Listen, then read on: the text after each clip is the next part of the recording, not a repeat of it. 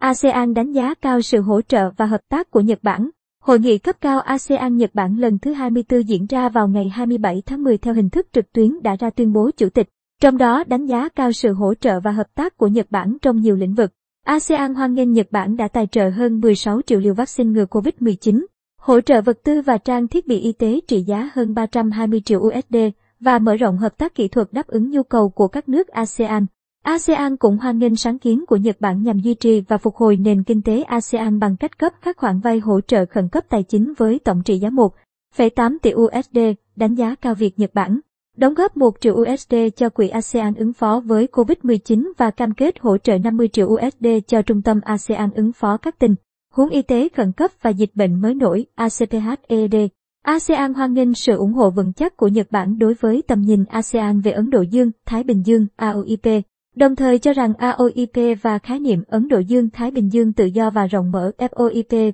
của Nhật Bản đều chia sẻ các nguyên tắc cơ bản trong việc thúc đẩy hòa bình và hợp tác. Hai bên bày tỏ quyết tâm tiếp tục tăng cường hợp tác trong việc giải quyết các vấn đề an ninh có chung lợi ích và quan tâm, gồm chống khủng bố, an ninh hàng hải, buôn bán trái phép ma túy và an ninh mạng. ASEAN tiếp tục đánh giá rất cao quan hệ kinh tế với Nhật Bản, chia sẻ quan điểm về sự cần thiết tăng cường hợp tác trong các lĩnh vực như kinh tế kỹ thuật số, đổi mới sáng tạo, nâng cao năng lực và phát triển nguồn nhân lực trong kỷ nguyên số, tái khẳng định sự cần thiết tăng cường hơn nữa hợp tác hướng tới phục hồi toàn diện, đồng thời khuyến khích Nhật Bản nâng cao năng lực sản xuất và kết nối công nghiệp trong khu vực như một phần trong nỗ lực của Nhật Bản nhằm đa dạng hóa chuỗi cung ứng ở nước ngoài. Nhận thấy sự cấp thiết giải quyết vấn đề phục hồi bền vững hậu đại dịch COVID-19 và khẳng định tầm quan trọng của việc chuyển đổi năng lượng hướng tới phát triển bền vững. ASEAN hoan nghênh sự hợp tác của Nhật Bản trong các lĩnh vực minh bạch, giảm thiểu và thích ứng với biến đổi khí hậu, phi carbon hóa tại các nước ASEAN. Hai bên cũng tái khẳng định tầm quan trọng của việc duy trì và thúc đẩy hòa bình,